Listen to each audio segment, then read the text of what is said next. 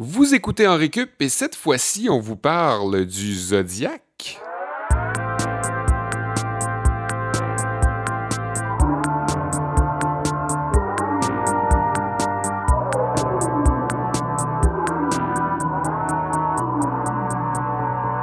Je vous souhaite la bienvenue, je m'appelle Sébastien Blondeau, vous êtes bien à En Récup et je suis avec mes fidèles compagnons, toujours une fois autour de cette table virtuelle, puisqu'on est à distance, chacun chez nous, avec Kevin Breton et Olivier Bradette. Salut les gars. Allô? Salut Sébastien. Ça va bien? Ouais. Oui, ça va. Oui, oui. Je me suis ouvert une petite bière, là, je suis prêt à jaser du ben Zodiac avec vous. Ben oui, euh, on est le matin, puis déjà la bière, hein? Mais c'est le seul moment dans la semaine où je peux me permettre une petite bière.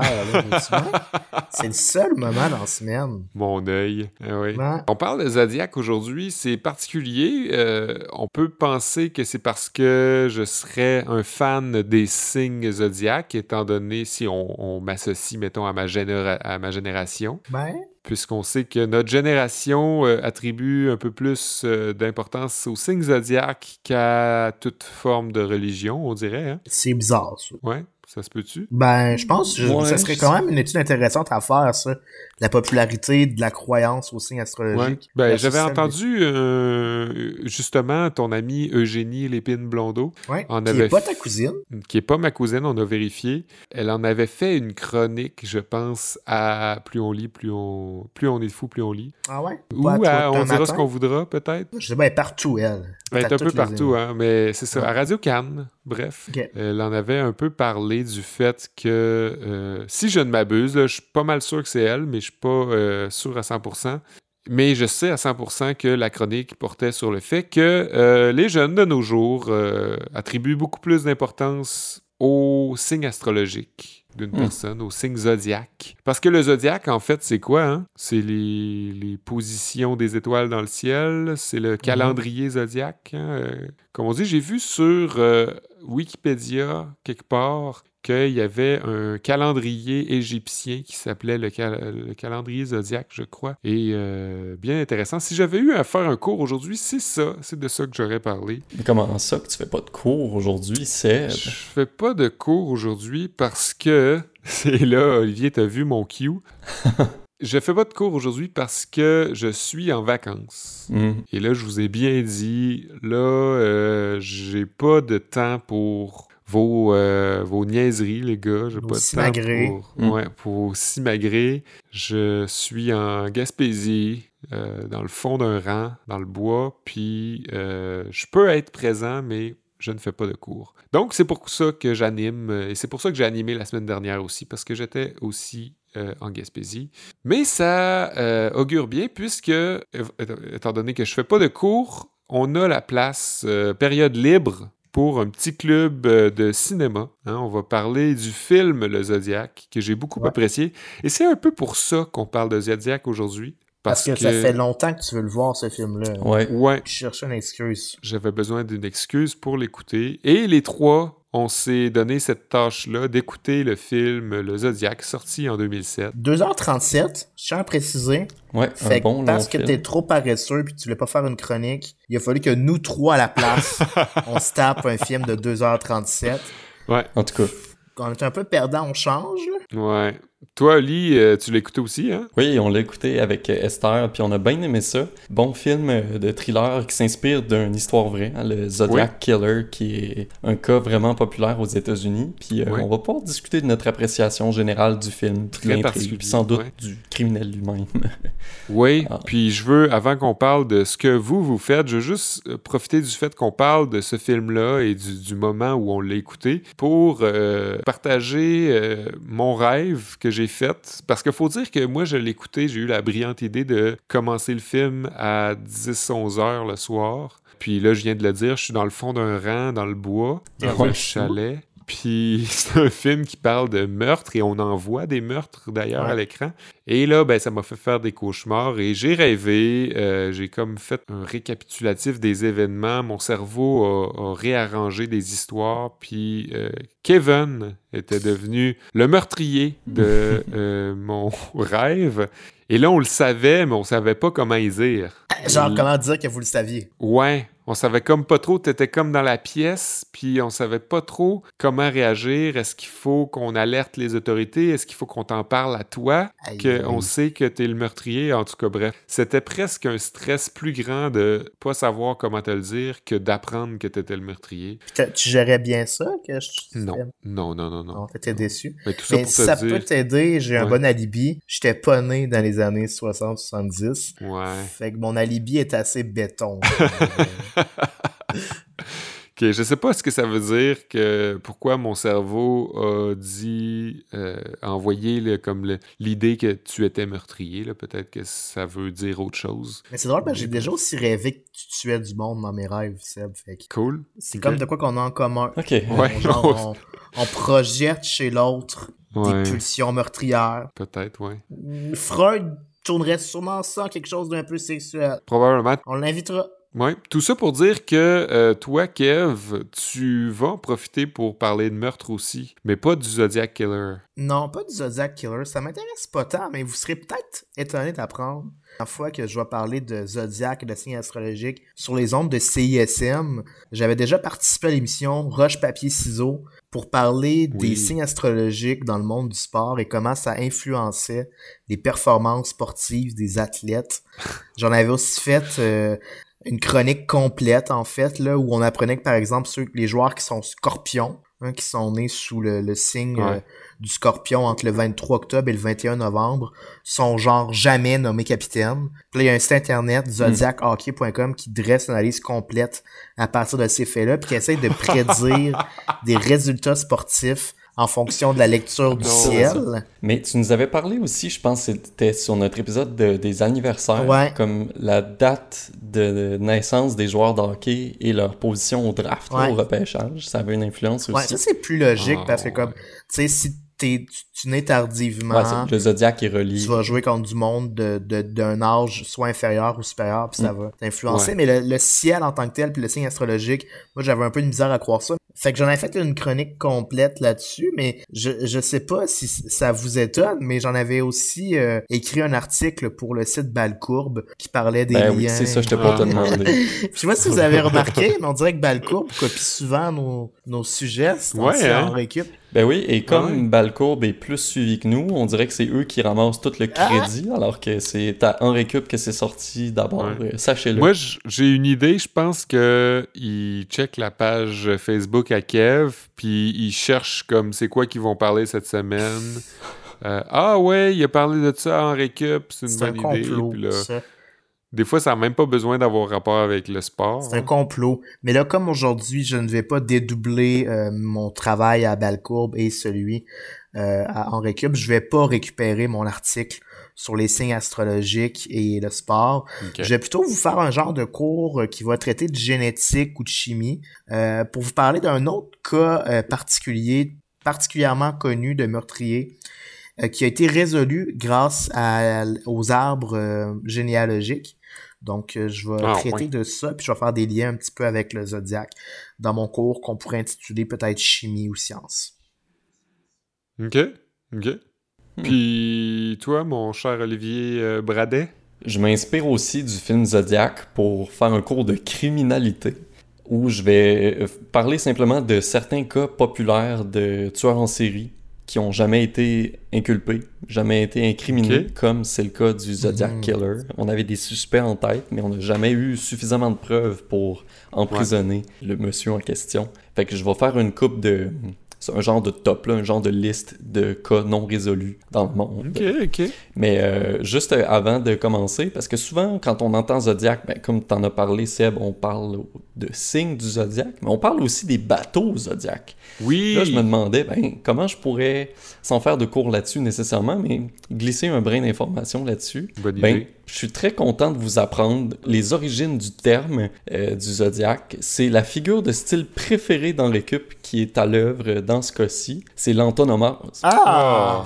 Donc, il était nommé en honneur du créateur. Ouais, pas tant du créateur, mais c'est une euh, compagnie, une entreprise d'aéronautique française qui a été fondée en Mhm. 1896, Zodiac, tout simplement. Comme Skidoo. Puis à leur début, ils participaient surtout à la fabrication des premiers ballons dirigeables qui ont volé en Europe. Puis en 1934, la compagnie a créé ses premiers modèles de bateaux pneumatiques qu'on reconnaît facilement aujourd'hui. Puis avec la guerre, puis la montée des bateaux de plaisance, là, euh, la montée de ce genre d'embarcation-là, c'est un secteur euh, vers lequel ils ont choisi de s'orienter, le secteur maritime. Et le succès de leurs produits a peu à peu mené à ce que la marque fasse sa place dans le langage courant, comme les skidoo qu'on connaît, le frigidaire, les mhm. Kleenex et compagnie. Le Zodiac, c'est donc un antonomase d'une compagnie française. Antonomase. Mm, mm. Il y a un autre antonomase que je viens de regarder sur, euh, sur Internet en, juste vérifiant comme c'était quoi les exemples d'antonomase dans l'histoire. Puis il y a mhm. Poubelle que je n'avais jamais. Euh, c'est un monsieur Poubelle qui a inventé ça. Je pense qu'il ah était tanné parce que ça sentait pas bon dans un parc ou je sais plus quoi. Là. C'est vrai. Oh, ouais, J'imagine qu'on disait Corbeil euh, à l'origine. Ouais, Corbeil ou. Ouais. Hmm. C'est ça. Moi, j'ai lancé l'idée euh, du Zodiac, puis on se retrouve tout avec des cours de meurtre. ben... Désolé si vous vouliez de quoi sur bon, ben, C'est intéressant tout ça, et on commence avec euh, Olivier, je pense bien, notre journée de cours. Puis ensuite, ben, on se fera un petit, une petite table ronde pour parler du film, puis après Kevin. Donc, j'ai bien hâte de t'entendre, euh, mon cher Ali. T'es prêt? Allons-y. J'ai vraiment aimé le film Le Zodiac. J'ai décidé de m'inspirer de l'histoire du Zodiac Killer pour chercher quelques autres cas de tueurs en série qui ont jamais été incriminés, soit par manque de preuves ou simplement par manque de pistes menant vers des suspects. Alors bienvenue aux Crime Stories dans Récup. Et là, à ce moment-ci, on pourra mettre une petite musique de suspense. Les États-Unis d'Amérique sont théâtre de plusieurs des séries de meurtres les plus morbides de l'Occident. Je commence avec le Redhead Murderer, aussi appelé le Bible Belt Strangler. C'est un meurtrier en série qui aurait fait entre 6 et 11 victimes un peu partout aux États-Unis, dans les États de l'Arkansas, du Kentucky, du Mississippi, de la Pennsylvanie et du Tennessee. Je suis pas en train de vous nommer mes terrains au Monopoly, les gars. La Bible Belt est une zone du sud-est des États-Unis où on retrouve la plus grande concentration de protestants évangéliques conservateurs et ça a donné le nom Bible Belt à cette zone géographique-là. Entre 1978 et 1992, le tueur a ciblé des femmes aux cheveux roux dont les corps étaient largués le long des autoroutes majeures du pays. Les victimes, qui ont même pas pu toutes être identifiées, auraient pu avoir été embarquées en faisant du pouce, euh, étant donné la localisation, euh, proximité de laquelle leur corps était laissé. La police a interrogé deux suspects dans l'affaire, mais sans jamais parvenir à coincer qui que ce soit dans ce cas-là. Je passe au Long Island Serial Killer, aussi connu sous le nom du LISC ou du Craigslist Ripper. Ah, ah, le meurtrier qui a sévi sur Long Island, dans le coin de Brooklyn, euh, dans l'État de New York, qui a assassiné au moins 10 femmes entre 1996 et 2010. La plupart d'entre elles annonçaient leur service sexuel sur Craigslist, et le meurtrier les aurait probablement contactées pour se rencontrer, pour ensuite les violer et les tuer. Un des deux principaux suspects était, euh, suspects pardon, était James Burke, le chef de police du county de Suffolk, hein? qui était en poste pendant la période où les crimes ont eu lieu et pendant l'enquête. Lors de l'enquête, il a d'ailleurs été révélé que le chef de police aurait eu recours au service d'une des victimes par le passé. Burke aurait même empêché le FBI de se mêler de l'enquête et pour ça, il a été accusé d'obstruction à l'enquête, ce qui l'aurait mené à environ deux ans et demi d'emprisonnement. Euh, il en serait sorti au courant de l'année 2018. Vous avez peut-être déjà entendu parler du Cleveland Torso Murderer, connu également sous le sobriquet de Mad Butcher of Kingsbury Run. Euh, ouais, c'est-tu le gars qui avait comme enfermé des gens dans son, dans sa dans son sol pendant plusieurs années? Ça, c'était 51-50 ou des autres. non! Je vais essayer de trouver c'était qui, là. Ouais, ouais, c'était qui? Il y, a sûrement quelqu'un qui faisait ça, mais... Celui dont je vous parle était un tueur qui prenait visiblement plaisir à démembrer ses victimes et il a, il a sévi pendant la Grande Dépression entre 1935 et 1938. Autant des hommes que des femmes, il, s'attaquait à tout le monde et il abandonnait leur corps euh, dans le quartier pauvre de Kingsbury Run à Cleveland. Bien que les registres officiels fassent état de 12 victimes, certains pensent que le total grimperait même à 20. Il y a certaines victimes qui n'ont jamais été identifiées, elles non plus, puisque leurs bourreaux ciblaient surtout des sans-abri qui n'avaient pas nécessairement de papier d'identification ou de résidence. Les deux premiers corps qui ont passé dans les mains du torso murderer avaient été castrés et décapités. Les enquêtes ont jamais permis de cerner un criminel dans cette euh, saga-là. Les corps des victimes étaient retrouvés bien longtemps après les actes, ce qui compliquait aussi la tâche euh, aux enquêteurs. Faut dire aussi qu'à l'époque, évidemment, il n'y avait pas tous les tests d'ADN et la technologie qu'on utilise maintenant euh, avec les coroners et tout ça. De notre côté de la frontière, en Colombie-Britannique, il y a un bien sombre titre qui a été attribué à l'autoroute reliant Prince George à Prince Rupert, au bord du Pacifique. Mhm. On l'appelle la Highway of Tears, qui a été la dernière route d'un grand nombre de jeunes femmes, malheureusement, depuis 1969. Étant donné le nombre de cas qui se situent entre 16 et 40, c'est assez flou et c'est vague, c'est sur une longue période de temps, les enquêteurs ont conclu que les victimes sont disparues sous le joug de plusieurs criminels. Cependant, il y a plusieurs des meurtres qui auraient été liés à la même personne et la GRC a longtemps suspecté le tueur américain Bobby Jack Fowler d'être le responsable de la mort d'entre 10 et 20 des victimes euh, de la Highway of Tears. Le tueur en série canadien Cody euh, Ledgebokoff a quant à lui été accusé formellement d'un des meurtres survenus sur cette autoroute-là. Le reste des victimes, dont la plupart sont euh, des femmes des Premières Nations, ont toujours pas obtenu justice. Il n'y a personne qui a été euh, accusé dans ces cas-là. Un des meurtriers jamais démasqués les plus connus et sans contredit Jack l'Éventreur ah à Londres, hein, vous le saurez, auquel on attribue cinq meurtres dans le quartier de l'Est de Londres, Whitechapel. Entre août et novembre 1888, il y a cinq femmes qui ont péri après avoir été violemment assassinées et mutilées par Jack l'Éventreur. Celui-ci leur coupait la gorge et les éviscérait et mutilait leur partie génitale. Étant donné la large couverture médiatique de son œuvre sordide, faut se le dire, hein, le mystérieux personnage est comme devenu une légende dans la culture populaire anglaise puis dans le monde aussi.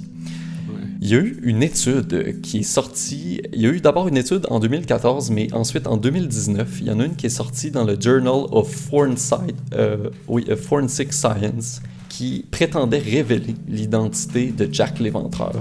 Ce serait, selon les dires de cette étude-là, un Polonais de 23 ans, Aaron Kosminski, qui travaillait comme barbier dans le quartier de Whitechapel au moment des événements. C'est un châle de soie qui aurait appartenu à une des victimes, Catherine Eddowes, qui aurait permis de retracer ses origines en, en analysant l'ADN des descendants de la victime Darren Kosminski. Par contre, ben, le sang et le sperme qu'on avait retrouvé sur le foulard permettaient pas de conclure clairement que Kosminski était nécessairement le tueur. Il aurait peut-être simplement pu avoir fréquenté la victime qui se prostituait à l'époque des meurtres, euh, Kosminski faisait partie des, des, euh, suspects. Des suspects, merci, oui. Il avait été soupçonné, mais euh, les preuves étaient insuffisantes pour l'inculper. En 1891, donc trois ans après les meurtres, il a été interné après avoir menacé une femme avec un couteau et il est resté enfermé jusqu'à sa mort en 1919, étant donné hmm. sa démence qui empirait. Donc, euh, si comme ça, vous êtes euh, toute seule euh, dans le fond d'un rang ce soir, ben, j'espère ne pas vous avoir donné du matériel pour faire des cauchemars. Ouais. Ouais, je vais aller barrer à la porte.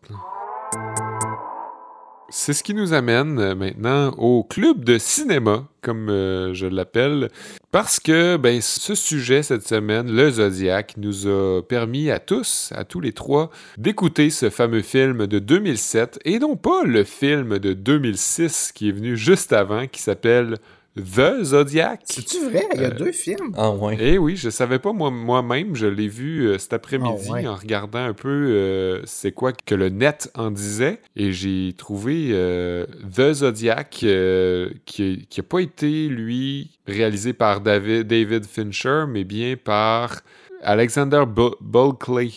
Euh, qui a aussi écrit le scénario, beaucoup moins populaire, puis il retrace pas nécessairement le tueur de la même manière, c'est-à-dire il, il, fait pas le même portrait ah. que le film qui est sorti juste euh, un an après.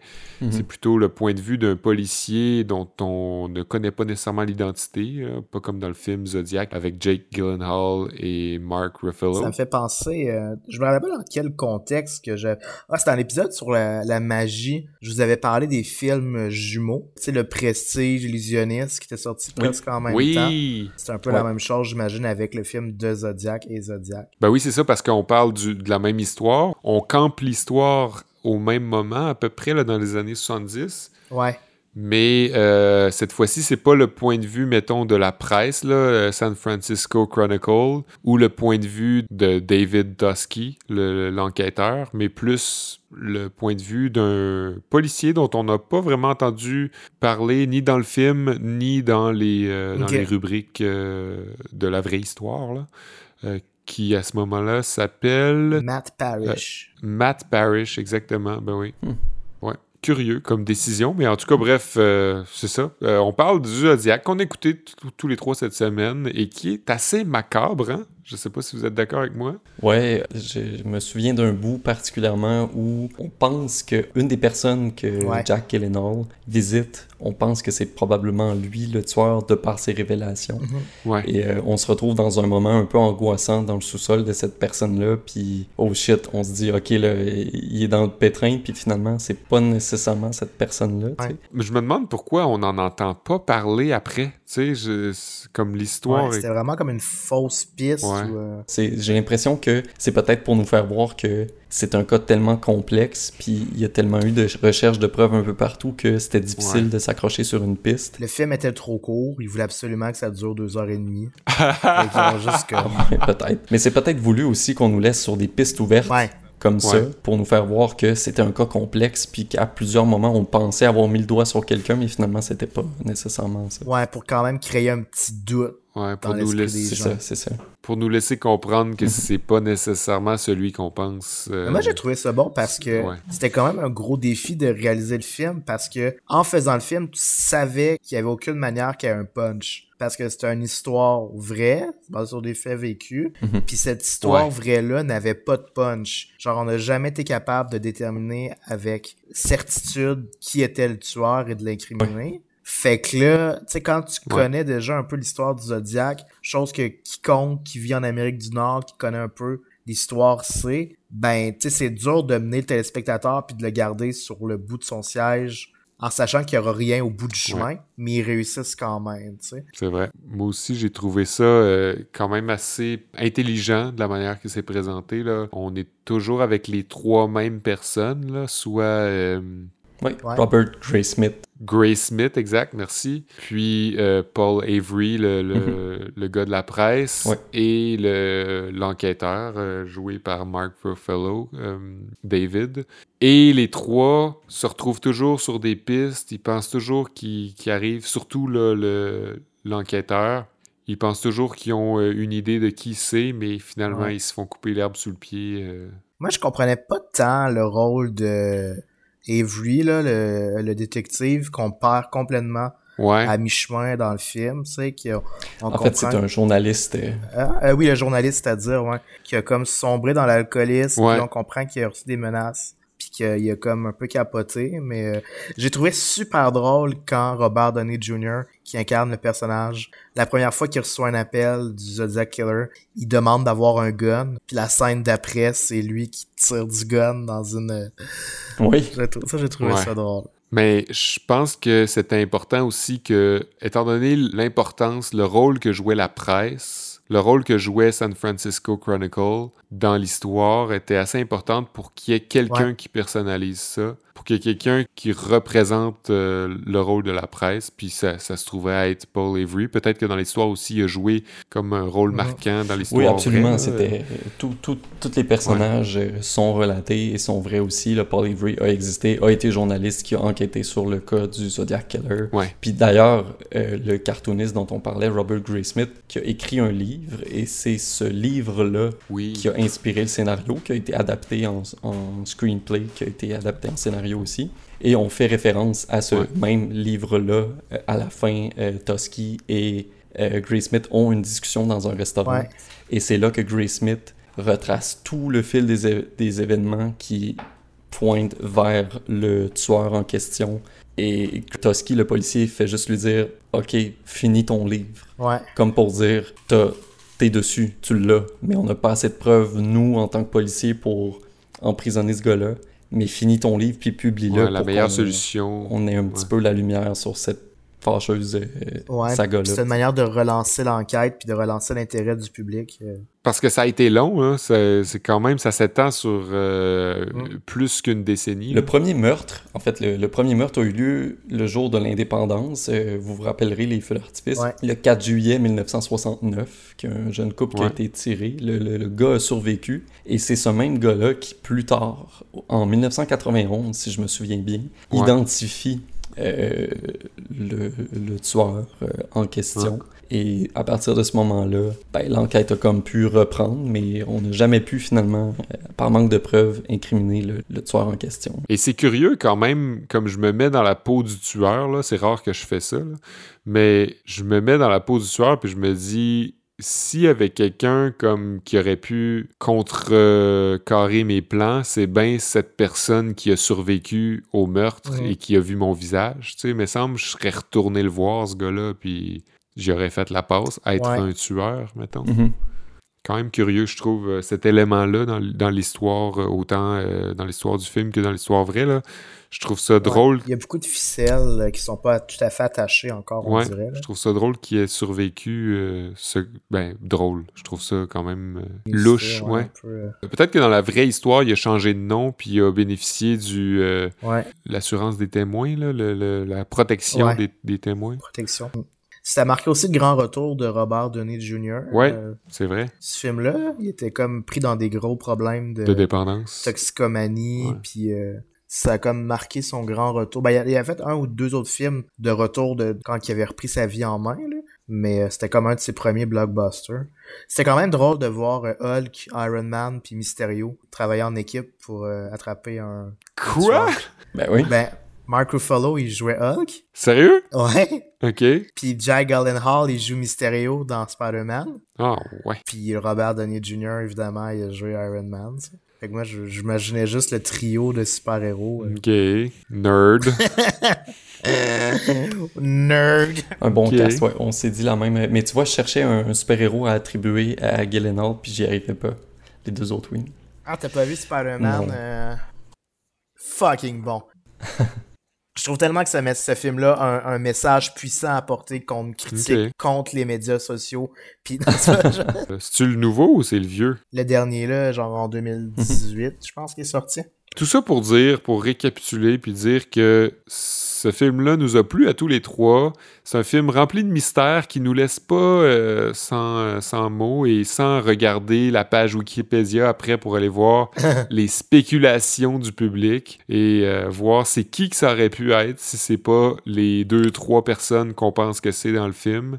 Il y a un tas d'autres euh, suspects qui ont été énoncés dans la vraie vie et qui se retrouvent pas forcément dans le film parce que ça aurait été trop long, là. Mais euh, c'est quand même un mystère qui reste encore très grand, même si on se dit que c'est probablement la personne qu'on pense dans le film. Oui, c'est ça, c'est ça. Puis les, les quelques paragraphes de texte en épilogue qui nous viennent juste avant le générique, euh, moi Ouais. j'ai une forte réaction aussi. Je me disais, wow, c'est c'est complètement fou. Euh, Ouais. Parce que effectivement, le, en fait, Gray Smith recevait des appels anonymes de, du, du tueur, du Zodiac Killer. Et quand le principal suspect est décédé, Il a arrêté. il a plus jamais reçu d'appel anonyme. Donc Mhm. c'est bon. Il y, a, il y a plusieurs coïncidences comme ça que vous remarquerez si vous écoutez le film euh, ou que vous lisez même le Les livre lignes du temps qui permettent de e- effectivement se ramener vers cette personne-là.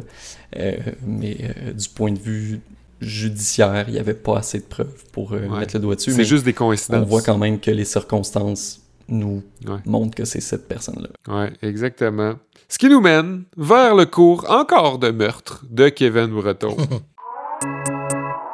Ben oui, je vais parler de meurtre, mais je vais surtout vous parler en fait comment la chimie et la génétique pourraient aider les forces policières à traquer des tueurs Mm. en série. Parce que dans la vraie vie, c'est pas comme dans CSI où chaque meurtre ou ben chaque scène de crime est nécessairement accompagnée d'énormément de sperme que l'on peut échantillonner pour identifier grâce à une méga base de données exhaustive là, ou la coupable. Par contre, euh, il y a des cas qui ont été élucidés ces dernières années par dépistage de l'ADN en raison de traces de salive, par exemple, qu'on a retrouvé sur les lieux du crime. Ah, ouais. Et le cas le plus célèbre, c'est celui du Golden State Killer qui a terrorisé plusieurs quartiers de la Californie dans les années 70-80. Il serait responsable, ce Golden State Killer-là, du meurtre d'une douzaine de personnes, en plus d'avoir été euh, à l'origine de plusieurs autres crimes, genre cambriolage, viol, entrée par infraction, etc. Toutes des crimes qui se sont étalés sur une période de 12 ans qui avait laissé vraiment les détectives complètement impuissants.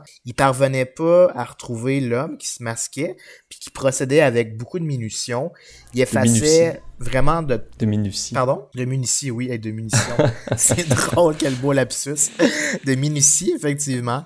Euh, il réussissait à effacer toutes les traces derrière lui. Puis on a appris plus tard, en fait, que c'était un policier, l'homme en question, ce qui lui parvenait Ok, de... il a été découvert. Ouais. Ok.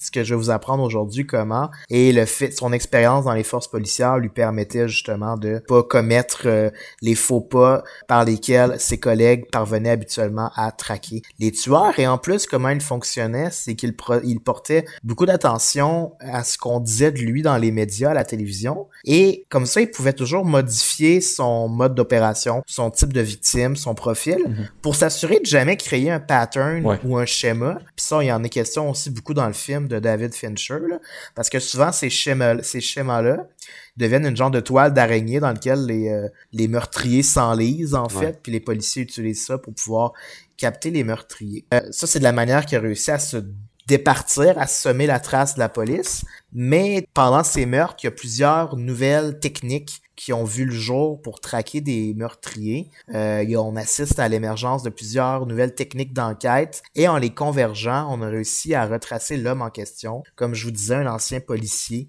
euh, qui agissait donc en toute impunité sous le socle de sa profession.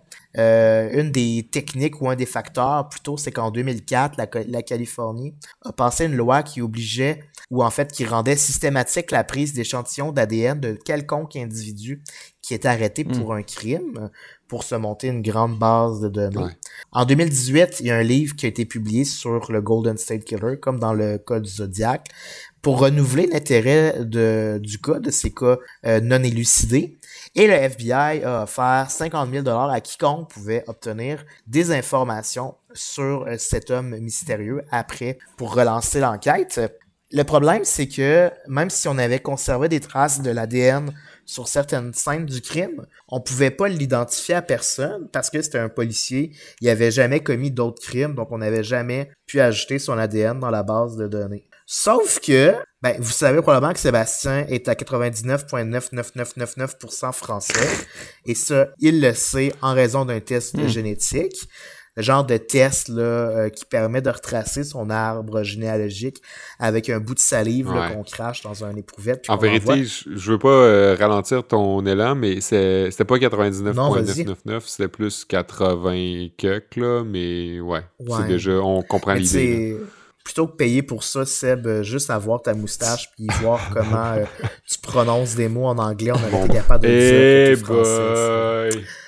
Bref, tout ça pour vous dire euh, que le cousin du tueur a fait ça avec Jed Match, qui est un système semblable que Seb a utilisé. Euh, comme genre, euh, il y en a plusieurs, là, 23andMe, Mhm. puis euh, comment il s'appelait lui que t'as utilisé, toi, Seb? Ancestry. Ouais, fait que c'est vraiment populaire, là, ces plateformes-là.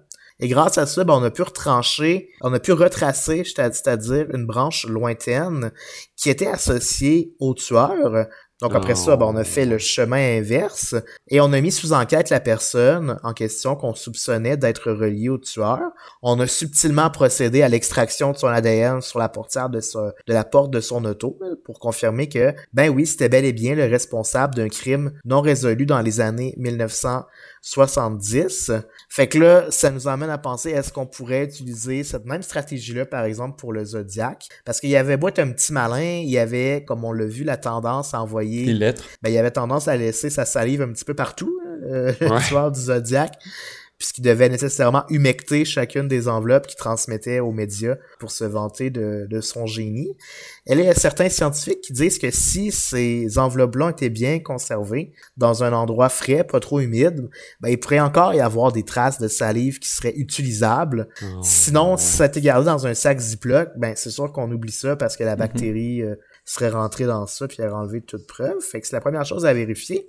Mais l'autre euh, embûche qui vient compliquer la patente, c'est que Jed Match, euh, qui a été utilisé après le cas du Golden State Killer pour élucider des centaines d'autres meurtres non résolus, a depuis ce temps-là modifié sa politique de confidentialité, puis ils vont plus accepter de rendre disponible aux autorités la recherche croisée de leur banque de données avec celle des policiers Hein. pour des enjeux éthiques. Faut dire que, tu sais, Ah, pour eux, ça a été un énorme coup de publicité. Là. Ils ont même. passé de 1200 kits par jour envoyés à quelques 5000. Ça a permis de résoudre, oui, des crimes violents à cause de ça, mais ça soulève aussi des enjeux de confidentialité, de protection des renseignements personnels, parce que si ça devient une manne d'informations à la, pos- à la disposition des polices, Mhm. est-ce qu'ils vont vraiment en faire une bonne utilisation? Est-ce que ça devrait vraiment être utilisé pour résoudre des crimes non violents? Euh, Est-ce que c'est tout à fait une technique qui est vraiment 100% fiable aussi? On n'est pas certain.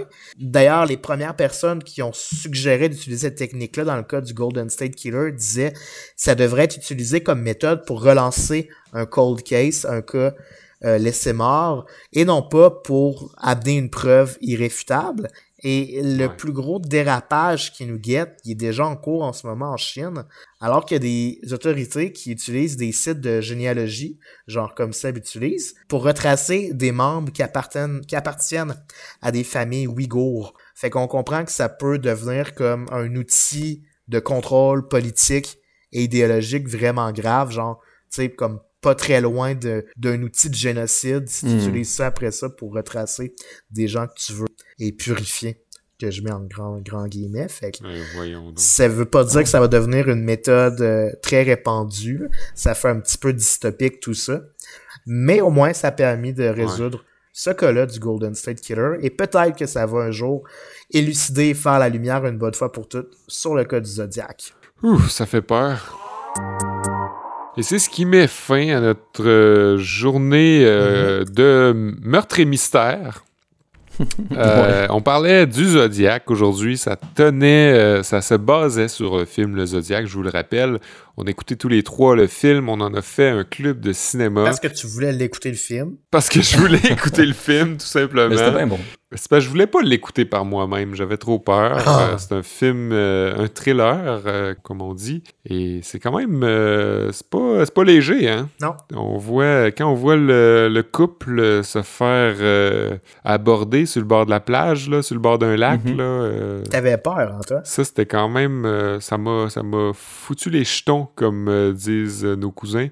Puis, ben, ça nous a permis quand même de retracer certains cas à travers vos cours, les gars, hein, des, certains non résolus. Un, un qui a été récemment résolu grâce euh, à la technologie, Kevin. Ouais. Et ça m'a quand même. même si ça m'a un peu fait peur, je suis content. T'es content? Ça me met à jour sur, sur, sur ce que la police fait ou sur ce que Ouais. les enquêteurs euh, euh, C'est pouvoir faire. Donc, euh, ouais. Hey, moi, moi, ce que j'ai réalisé, c'est que je ferais un très mauvais détective. Ah Oui. Parce que j'avais de la misère à suivre le film Zodiac qui avait toutes les pièces présentées devant moi. là. Ouais. Puis j'avais de la misère à suivre. Fait que je pense que je ferais un mauvais Ouais, détective. moi aussi, mais pour d'autres raisons. Moi, j'avais vraiment de la misère à pas rester trop près de mes sentiments. Là. Je me disais, c'est sûr, c'est lui, c'est sûr, c'est lui, juste parce qu'il avait vraiment l'air louche. Ouais.